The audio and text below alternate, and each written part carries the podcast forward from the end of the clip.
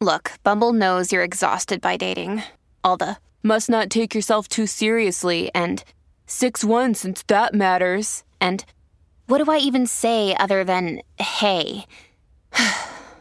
well, that's why they're introducing an all new Bumble with exciting features to make compatibility easier, starting the chat better, and dating safer. They've changed, so you don't have to. Download the new Bumble now.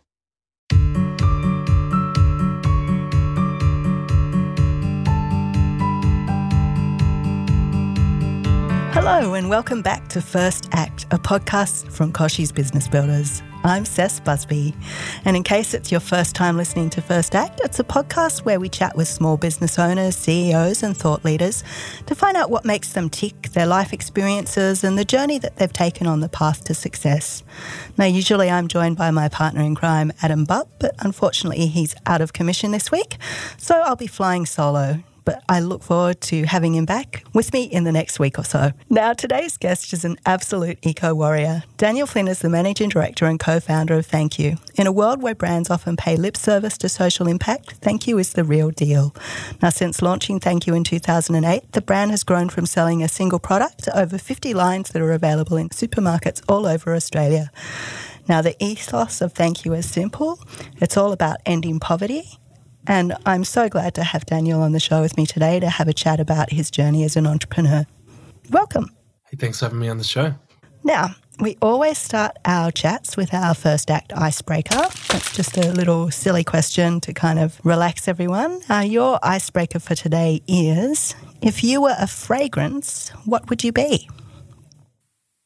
Oh, if I was a fragrance, what an icebreaker. Um, I mean, it's hard because we spend a lot of our time at Thank You thinking about fragrance. And so uh, I, I, go to probably what we have in our range. And I think that uh, whilst I don't love the name Mint and Spring Flowers, um, because it is, it just sounds a bit, you know, flowery, but actually it's got this kind of kick to it. So it's actually, it, it divides a little bit of, of people because it, it's, you know, it has this quite intense feeling, but you'll feel very fresh afterwards. And, and maybe there's a part of me that's kind of happy to cut through the noise and, and, you know, that might be awesome for some people. Maybe not everyone loves it, but it's, it's, it's me happy to, happy to cut through. that's an excellent answer. I think I might be something kind of citrusy. So sometimes sweet, sometimes a bit acidic, not to everyone's cup yeah, of tea. Yeah. yeah. Now, let's chat about your journey. Did you come from a, a, philanthropic family? Were you like very aware of poverty and social injustice growing up? Look, I I would say my parents were generous and definitely had a view of, you know, our world is broken and you can help contribute to fixing it. So I, I think, you know, mum and dad, you know, I certainly didn't come from any well known philanthropic family, if that makes sense. I mean, I, I, just say my parents, with the little they had, often would think about giving. You know, I remember growing up, we had sponsor children, I think on the fridge. When I was in my teenage years, I had, with a few friends, sponsored a child, which I think felt to me like a pretty good effort for your teenage years and, and a maybe a bit of a tick of a box, a big box. And uh, yeah, I think that was my, my background coming into this.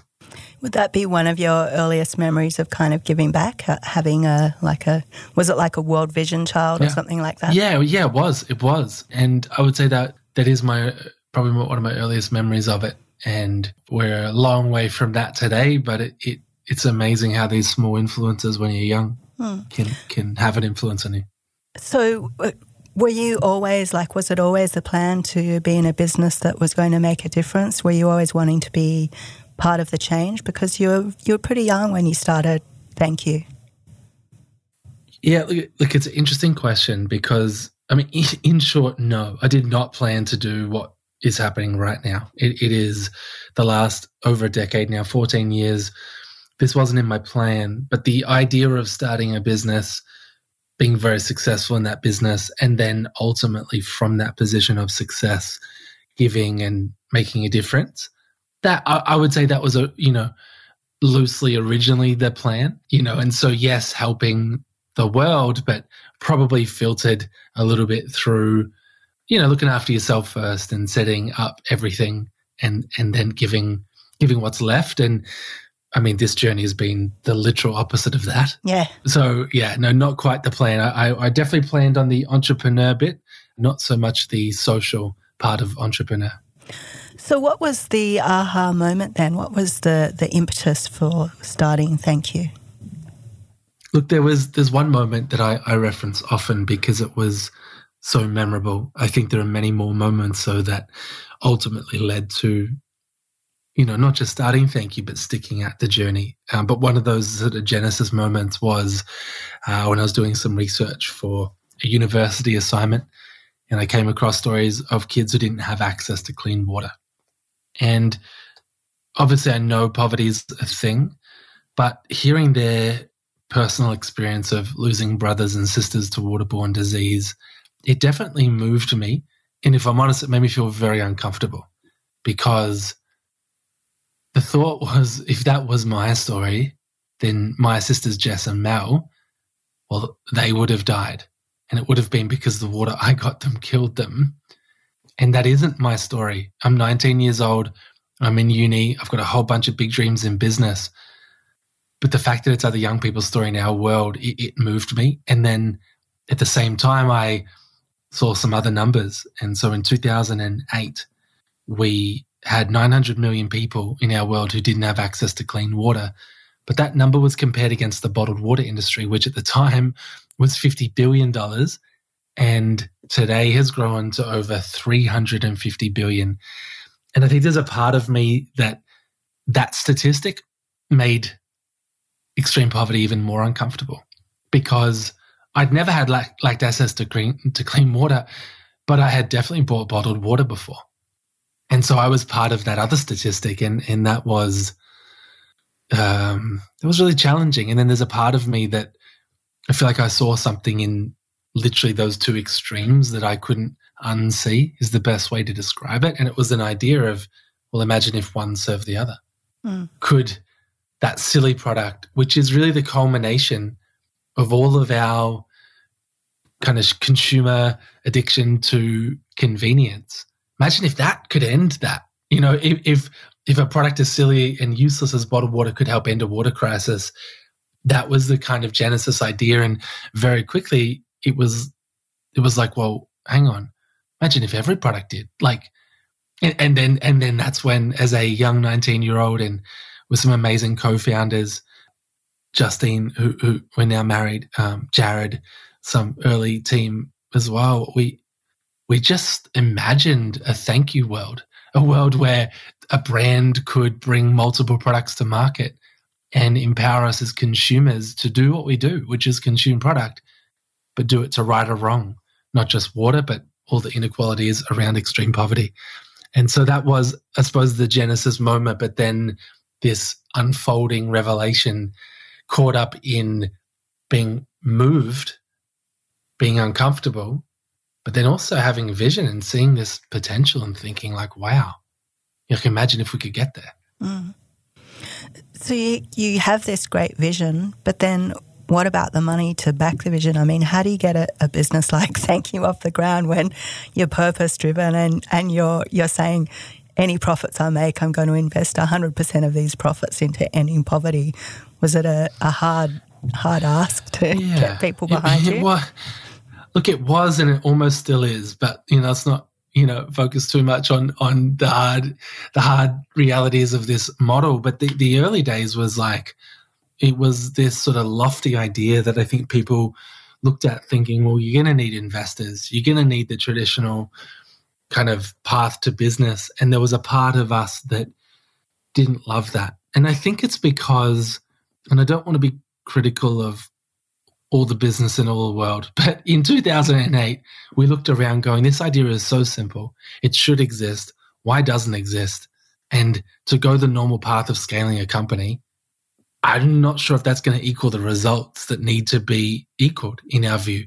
And so early on, there was this, and maybe it came from this feeling of injustice like, okay, there's a $50 billion bottled water industry, but we've left this issue un, un, untapped of people not having access to the basic human right of water. And, and so out of that, maybe justice, maybe purity of the idea. We wanted this to be all for the mission. And that's why we set out to, you know, say no shareholders, no investors, and founders don't get equity, um, which at the time seemed pretty easy. And as time has gone on, well, we already made the decision in 2008. So it's not, not a wrestle, but there are some days that you think like, wow, yeah, there's a few hard parts of this model, but for the mission and why it exists, it's worth it. Yeah, for sure. absolutely worth it. Do, do you think, in some ways, because you didn't also have much business experience, that that naivety really played in your favour? That you weren't afraid to go the hard yards or ask the hard questions? You definitely did. Um, I mean, our early stories are almost comical. You know, when I get a chance to share it, and sometimes my favorite forums. I mean, I love sharing to kids and students. Some of my favorite rooms have ended up being like the really prestigious end of business, you know, and and I, honestly, I'm like, how how how do we even get in the room? But just watching people belly laugh at the simplicity of our early questions and the naivety of our approach of literally Googling how to start a water company, of um, having no money, but somehow having the boldness to pitch to the biggest beverage distributor in the country who, who literally on the spot takes an order for 50,000 bottles and then asks us how quick we can deliver. And we wanted to look professional. And so we said three weeks. and it turns out, it turns out that was ridiculous, you know, and our, our, our humble factory that actually the owner never thought would get a deal with this particular company we were pitching to is I, I just don't think you'll get it. They're too big. He couldn't believe the size of the order and he couldn't believe they wanted it in three weeks. And we kind of confessed that we, we, we said three weeks and, you know, he wasn't too happy with that. So, so our early days are just wild. And, you know, we, we, we are fighting to keep that naivety, that childlike thinking. Some people may look at that and think that just sounds too cliche, but business and scale has a great way of just punching the life out of you and the fun out of you and the curiosity out. And, you know, risk management, which is ultimately the business that we're all in as ideas scale. Risk management has a funny way of, um, uh, you know, if you're not careful, it ends up becoming the, um, you know, the great blanket that crushes innovation and, and ideas. Crusher. So it's a wrestle. You're the dream crusher, and and it's not good. Risk management should empower a dream and should help it become a reality, but um, you know, it is it's a it's a massive tension, and so the early days we had, there are parts of that we we we try and keep and you know and protect. So you mentioned as well that you um, went to a big distributor and they were like, "Yep, we want it now." But while we're talking about the big side of things, I mean, bottled water was and is a massive industry in Australia. So mm. when you're going up against those brands, how did you tackle competing with some of what are arguably the biggest brands in the world? Look, I mean, thankfully we we attacked it not knowing how good they were and how big they are and yeah. that how tough it would be. yeah, so luckily we didn't know what we're getting ourselves into. I think if some if we really knew, you know, who knows where we'd be. But we we we entered with this absolute belief that if there was a product in the market that existed all for a mission, like helping people, versus one that existed all for a shareholder and that that company may do some social good as well, which is great, but ultimately existed for the the benefit of that shareholder, we thought people would choose this one. So that was our premise. And, you know, when, we asked our friends about it, they said yes. And, you know, my mum and others would be like, yeah, well, of course, you know. Uh, and so we just assumed, well, the people we've talked to think this would work, so it should work. And I don't think we were wrong about that hypothesis of the consumer sentiment. The challenge was there are some gates that are kept pretty well to entering kind of the, the big end of town. Mm. And they're well guarded and they're, I mean, it's a big game to play. And that's where a lot of our first few years, the attention goes and the pressure builds. Do you think um, the reason that Thank You resonated with consumers so well was that ethos that, you know, if I can make a choice between virtually two identical products, but one's going to do some good and the other's maybe not going to do some good or is maybe just going to line someone's pockets with profits. I should choose the one that's doing good. Do you think we all kind of want to be doing good? Yeah, I think we do. I think our our belief is that deep down everyone wants to do good, and then the question is: so, if everyone did want to do good, what are the barriers? And our job at Thank You is basically removal of barriers. And so, and there are real barriers, particularly if you're in consumer product, like, well, what's the product quality like? Because as much as we all want to do good, when you go to buy a product, it has to fulfill a need, a want, a desire. And whilst we don't talk a lot about that, uh, I mean, there's a great study out that says 69% of consumers say that sustainability is what drives their purchase mm. uh, and, and decision making. The the reality check post purchase and the deep dive analysis is actually only nine percent of consumers made the decision based on sustainability, and it's wow. quite confronting because I think what, what yeah. Yeah. So that's a little that's a little it's a it's real that. And and we've we've absolutely seen that. People say they want to do good and and I, I'm I'm one of those people but then the decision to actually do it is is big because in our world of product, the product quality has to be, we would say better. Some would argue, surely it could be as good. But I think there's a bit of a challenge that when you premise that your brand exists for good and to help people, whether whether people say it or not, there is this underlying question of, hmm, wonder if the quality is any good. Wonder if they compromise on quality, right? And so you might be compared to another brand that's just all for making a great product and getting it to you. And so, how does a brand that does all this other stuff too, how does that really compare? So, at times we would argue we have to, you know, be more innovative or up the quality or be prepared to take a lower margin, higher quality product to overcome that. Mm. Then there's the price, the price and the value proposition. And consumers have always been price sensitive. Uh, we launched in, in in 2008 during the GFC, so not a great time to launch a brand. Um, and then we're in the economic times that we're in now. Um, and so value and price is such a big factor. So, so anyway, all that to say our job is trying to remove barriers. And we think if we can remove enough barriers, quality, value, design, aesthetic, uh, fragrance, back to your early icebreaker, if we can get that right, then I think a consumer would love it. Because it's almost like, well, I I'd buy it anyway because it's a really good product. But the fact that it's all for the mission, I am I'm gonna buy two, give one to a friend, or I'm gonna I'm gonna commit to buying this. You know, and, and that is that's the sweet spot. That's what we spend our time chasing. That sustainable side of things. There came a time in Thank You Waters life where you had to make the decision you were no longer be producing the product because of your own sustainable impact. How um, hard was that? I mean, it was a wrestle. It was a big wrestle because when we started, we thought bottled water is a silly product. Without a doubt, it's 2008. It shouldn't exist, but it's still the fastest growing category.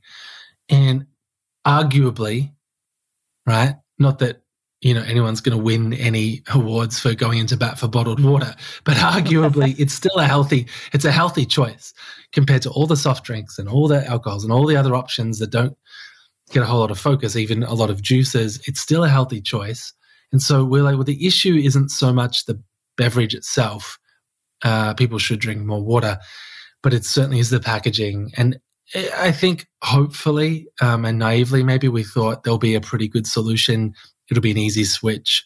And early on, very early on, we're looking at biodegradability and a heap of really great solutions.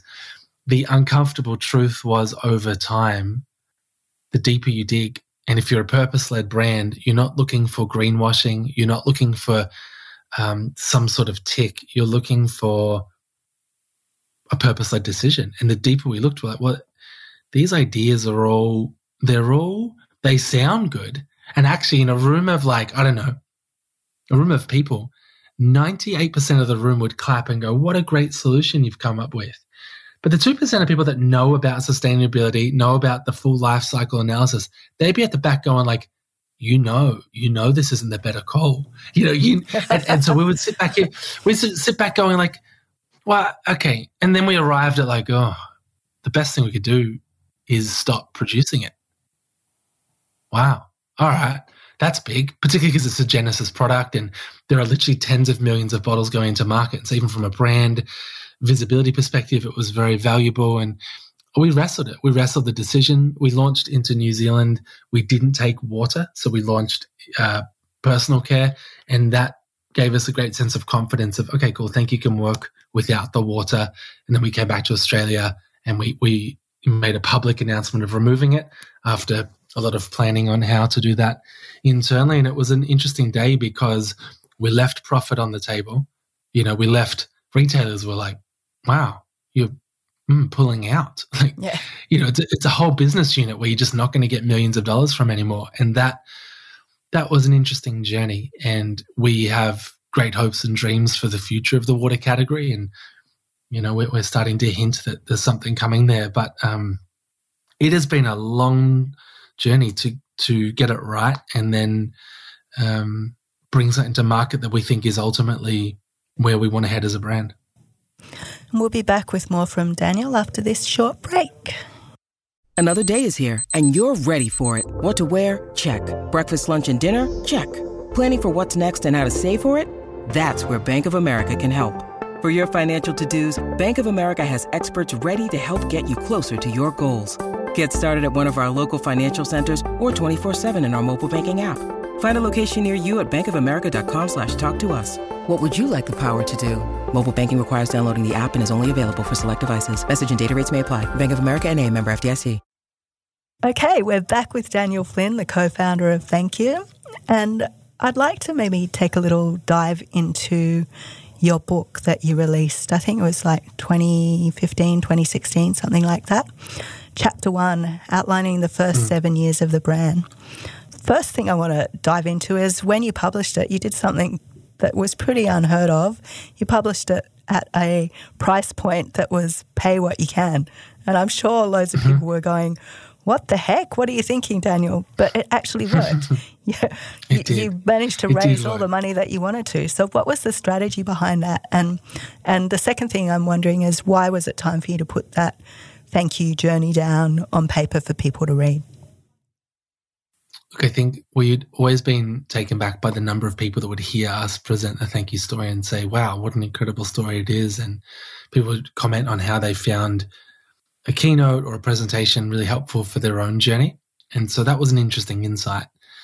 We then love the idea of consumers coming on the journey and contributing. So people contribute through their purchase but this idea formed that was wild, which was so usually a book is written, or at least in my head, it's written 20, 30 years in. Once you're at this like ultimate level of success, and however you define that, it's global or it's very well known, then you write the book, and based on, you know, brand awareness, people buy that book. So that's sort of the model. But this idea entered of a book that could be written over the decades. And so maybe one day when the book probably should have originally been written. It's already written, but it was written chapter by chapter, and it was read by the the consumer.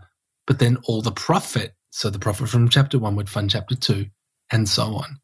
And that idea is, um, I mean, the more we chewed on it, it was like, oh, this is really cool. We haven't seen it done before.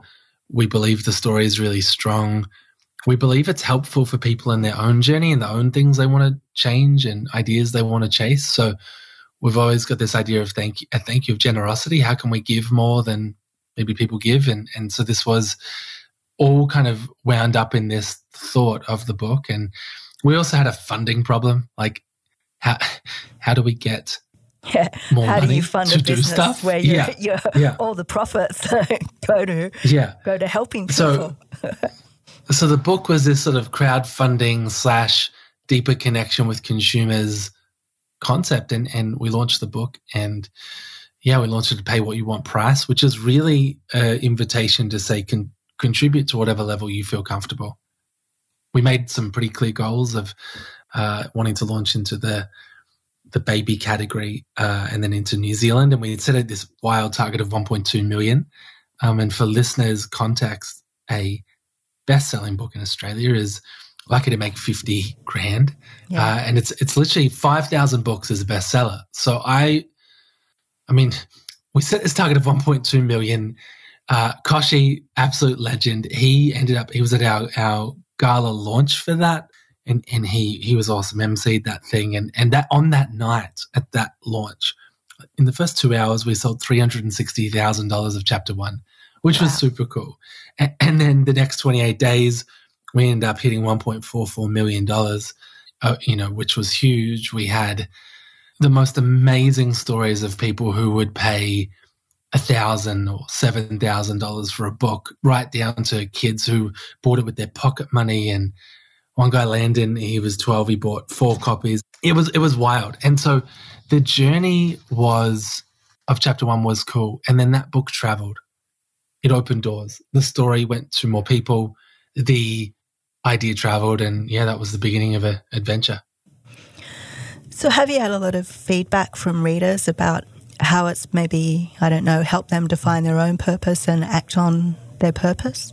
The thing we didn't see coming with chapter one was the people who, and many came saying, Oh, I read the book and it helped me think about starting this thing or quitting this and doing this and, you know, really influence people's, I think, pretty life altering kind of decisions and paths. In fact, I just got off a call with a group that I didn't know this. Um, they're a super cool company, and they were saying how they bought Chapter One, or one of the founders bought Chapter One when it came out, and it was really formative. And now they're running a super cool company, and I'm like, gosh, like thank you, cannot. And we we absolutely wouldn't want to take credit for anyone else's work, but it's so cool to see how when we all share our stories vulnerably, it can be helpful to other people and that was the idea with chapter one. We wanted a book where when you're reading it in your room, you're not sitting there feeling like, wow, these guys have so far made it, and I am so far off that point. I don't know if how I'll ever get there. We wanted chapter one to be more like, oh, yeah, if you did that, I could do that. If you did that, I could do that. You know, and sort of the, the idea of grow together, build together, and hopefully a warts and all journey, which is certainly what the book is. Hmm. So, Thank You exists as a business to end extreme poverty. Now, how much of an impact do you think Thank You has had to date in the number of years that you've been running? It's a great question. I mean, we, we've got a couple of measures. So, the main one is dollars that we've raised to impact from the sale of Thank You products, hand wash, body wash, and everything in between over the years. So, to date, over $17 million has been given to our network of impact and charity partners around the world in over 33 countries. And so we have a measure on the work and the partners. And then the overall idea of ending extreme poverty is incredibly lofty. That's whilst we talk about it Thank You as a, a mission that we're on, in in reality, it's a mission that many people are on, and we're looking to contribute to that. And so, uh, you know, we've joined many people on the journey, and and it is it is a mission that is reachable in our lifetime. It's one of the big, I don't know, sort of the big misconceptions about it because the numbers are in the hundreds of millions. We think it can't change, but uh, history is showing us that we can improve that number. I would say our impact has been in part the dollars raised in the organizations we've backed, but it sounds like too it, it's influenced other people, other companies on their journey on giving, and and that's been really cool to hear about as well. So some of that indirect impact is encouraging, um, yeah. Now, in 2020, you launched the No Small Plan campaign as well when we're talking about impact and kind of changing business models. And that was also helping you take Thank You Go Global. But can you tell us about the idea behind the campaign and how well it's going? So, look, I'm not sure how everyone felt when they heard End of Extreme Poverty and $17 million. But what we hear when we hear those two things in, in, in a sentence is a huge gap. And whilst we don't want to diminish the work of the years, we're also acknowledging like there's a great concept here, but it has to go to scale. That 17 number has got to add a whole bunch of zeros to really make a, a dent. And, and that's our, our mission. And so we set back over the years as we compete against many of the biggest companies in the world uh, here in Australia. And our ambition is global product in global markets. And so those competitors and more will pop up everywhere. And we sat back thinking, hmm, is there another way forward here? Do we set up what we've set up in Australia, and that has taken many years? Do we do that in uh, New Zealand, which we trialed, and that was actually slower going than we thought. And we learned a lot in our New Zealand launch, which was really a replication of the Australian business in New Zealand. And it was like, wow, this is an interesting path. We learned a lot through that. We learned a lot about competition, a lot about new market expansion. And then we sat back and the pandemic sped this up because the world fell apart in many ways. Supply chain fell apart. I think it was a humbling moment for what should have been for, for many companies and organizations because we realized that we can't all do it on our own. We need to do it together and find partnerships and, and ways forward. And so in 2020, we proposed a, a really big idea in a video. But it wasn't just a big, bold idea. There's some pretty deep thought behind it. And we'd been researching a bunch of different companies and how they'd scaled. And I'll, I'll pick a couple Starbucks, Disney, uh, Virgin, many brands use brand licensing. Uh, Kanye's brand Yeezy have a really interesting example where Yeezy, the shoe, which people know for the brand and the disruptive design, which it absolutely is, that is designed by Yeezy and the team at, at Yeezy, Kanye's brand. Mm. But the actual building of the shoe and the, the big machine of basically delivering that shoe into store, online, every single day globally, that's run by Adidas. So behind the scenes, Adidas had the the license to make and distribute that shoe and and Yeezy paid a brand licensing fee and we spent a bunch of time diving into brand licensing and all these different forms of partnerships we definitely believe thank you can't be owned by anyone any big multinational any individual. So we'd sort of set that idea of like acquisition or selling the that was off the table. Brand licensing is very different though. And so we looked at that and thought well actually there are a heap of companies we're competing with, and there's probably 11 big ones and a heap of other smaller ones, kind of the next tier down, and then the next tier down after that. And we're basically going to go and try and replicate their business in in that market and we're going to try and go do that 150 200 times when you think of all the the countries out there and then we sat back and hang on what if we went a different way what if we offered distribution and sales agreements and licenses and essentially said to people hey, we'll make on your factory line and you get paid for that. And then if you deliver it with your truck, we're going to have to find a truck and you get paid for that. And if it's your sales team that are part of it, that you get paid for that. But at thank you, we'll make our margin. And when we looked at this entire world of brand licensing, we realized, gosh, we can make as much money as we're making now, but without kind of building every single part ourselves. And mm. that enters an even bigger idea. We think every business and every leader wants to make a difference. And we're like, well, we've go- gone all in on purpose at Thank You and everyone's talking about purpose and everyone many people are trying to figure it out and they're struggling with it what if we bring the, the purpose and the innovation and the idea and the brand? What if they bring some of the distribution and work that they've done over the years and together we we flip business as usual and help make an even bigger impact? And so in 2020 no small plan because it isn't small was an invitation to the biggest companies in the world to say hey we're inviting you to help make and distribute thank you products globally. And we set out with a mission to find the right partners for Thank You.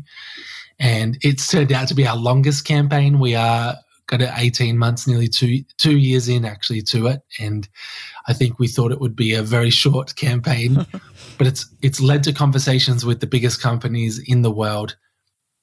And and many of them, and then many of the sort of tier twos and threes and uh, where the story ends will, I think, excite and fascinate people, and definitely content for a future book called Chapter Two.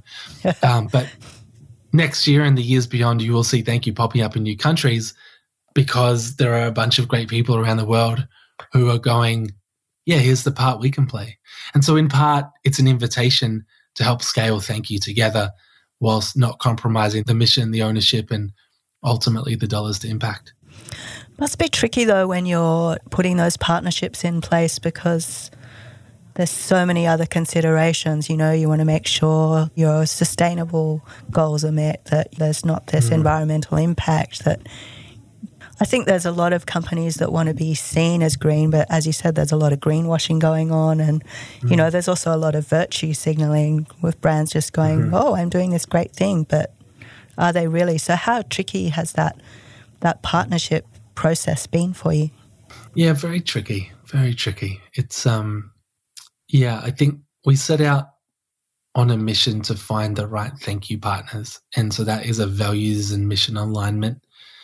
And it's a, it's been a journey and it will continue to be a journey.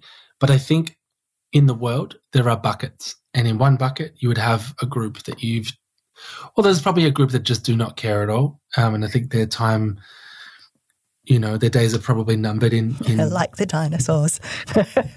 yeah, yeah. So, so so there's that bucket, and then there's the group of sort of virtue signaling, greenwashing, you know, people who I think uh, have basically gone, oh, this is the next trend, and this is the next way to engage consumers. Let's go.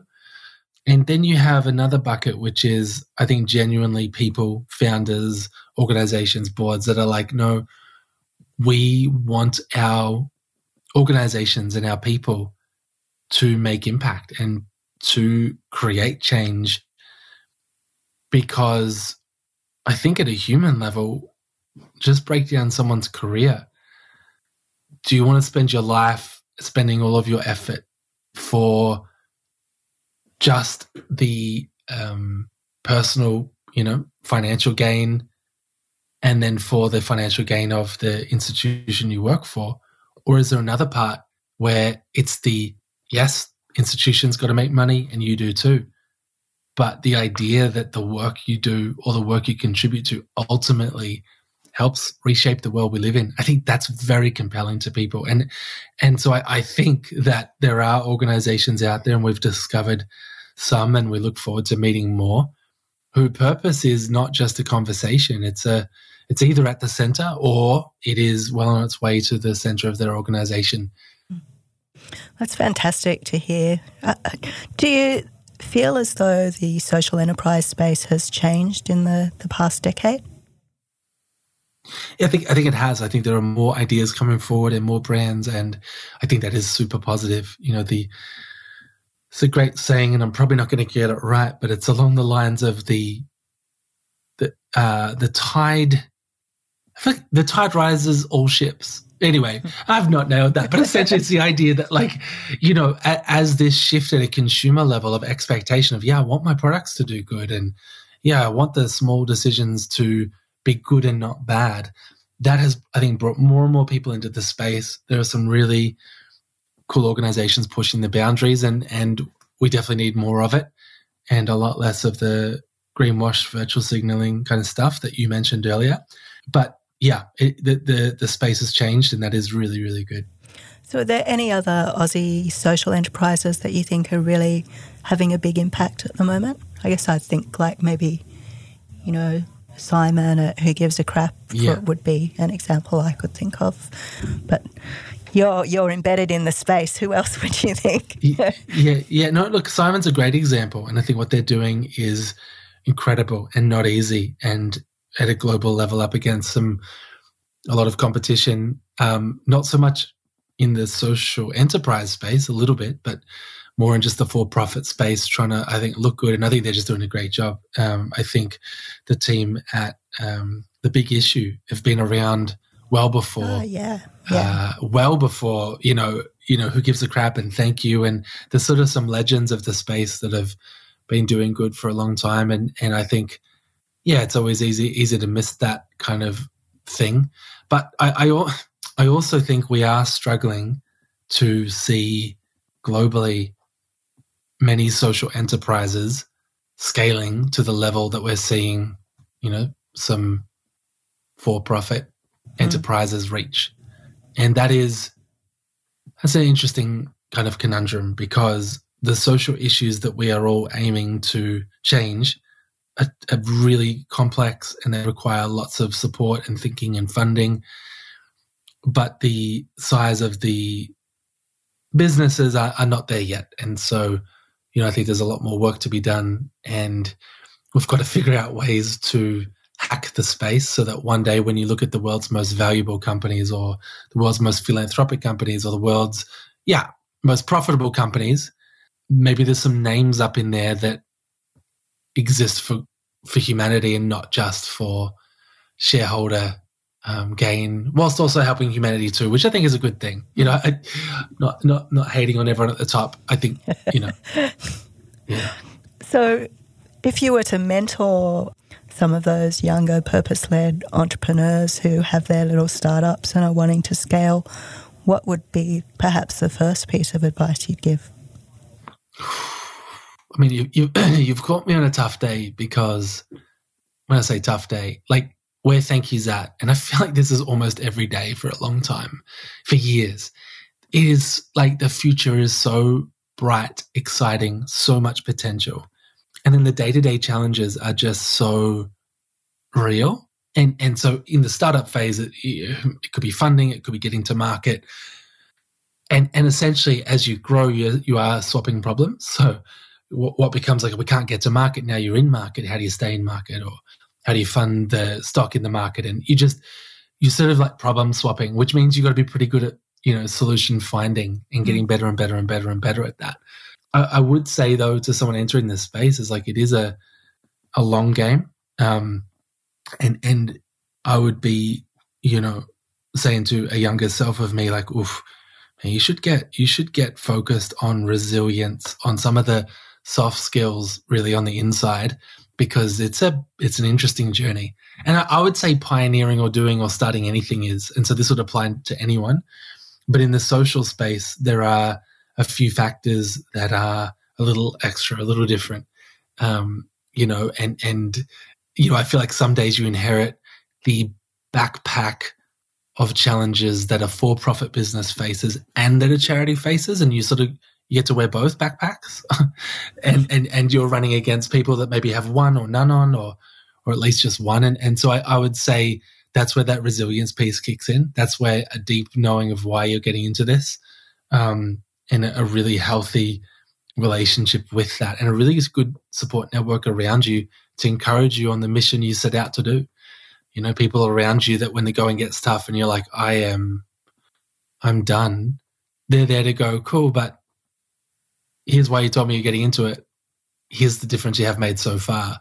Are you sure? You know, like are you, you like, like the, just the, the, the mirrors and the side mirrors, and they can help provide different perspectives for you. Yeah. Do you think there's there's also kind of innate challenges of the fact that you kind of you're almost in a charity space? Do you know what I mean? That so people are thinking, mm. should I buy you know my thank you personal products or should I give my money to Red Cross or whatever, just as a mm. random example. And yeah, yeah, yeah, yeah. And like, where am I going to get my the most impact for my money? And I think there's also yeah. that whole thing about with charities. There's so many hidden costs that people aren't aware of. You know, they give a dollar to a yeah. charity, but how much actually goes to a charity? It's an interesting one, and I think we are more and more where we want to get to it. Thank you, and we may not have we may not have built it all right so far. And, you know, obviously we're shifting and tweaking. And the good news is we get to start with a blank page in most other countries we launch in, right? And there's a lot of learnings from here in Australia. But I, I think success is that at a consumer level, you, or at a human level, you don't have that question hmm. because you go, I want to give to Red Cross or I want to give to the upcoming appeal for wildlife or oceans or homelessness or state of like climate and, and there's so many things but in the back of your mind without asking the question you'll also buy thank you or patagonia or who gives a crap. And and the magic is in the product's got to be good desirable great value and so it's not a it's not a one or the other it's a both. Mm. but that's that's tricky because competition is real and and that's the game we're in in the product space. Mm.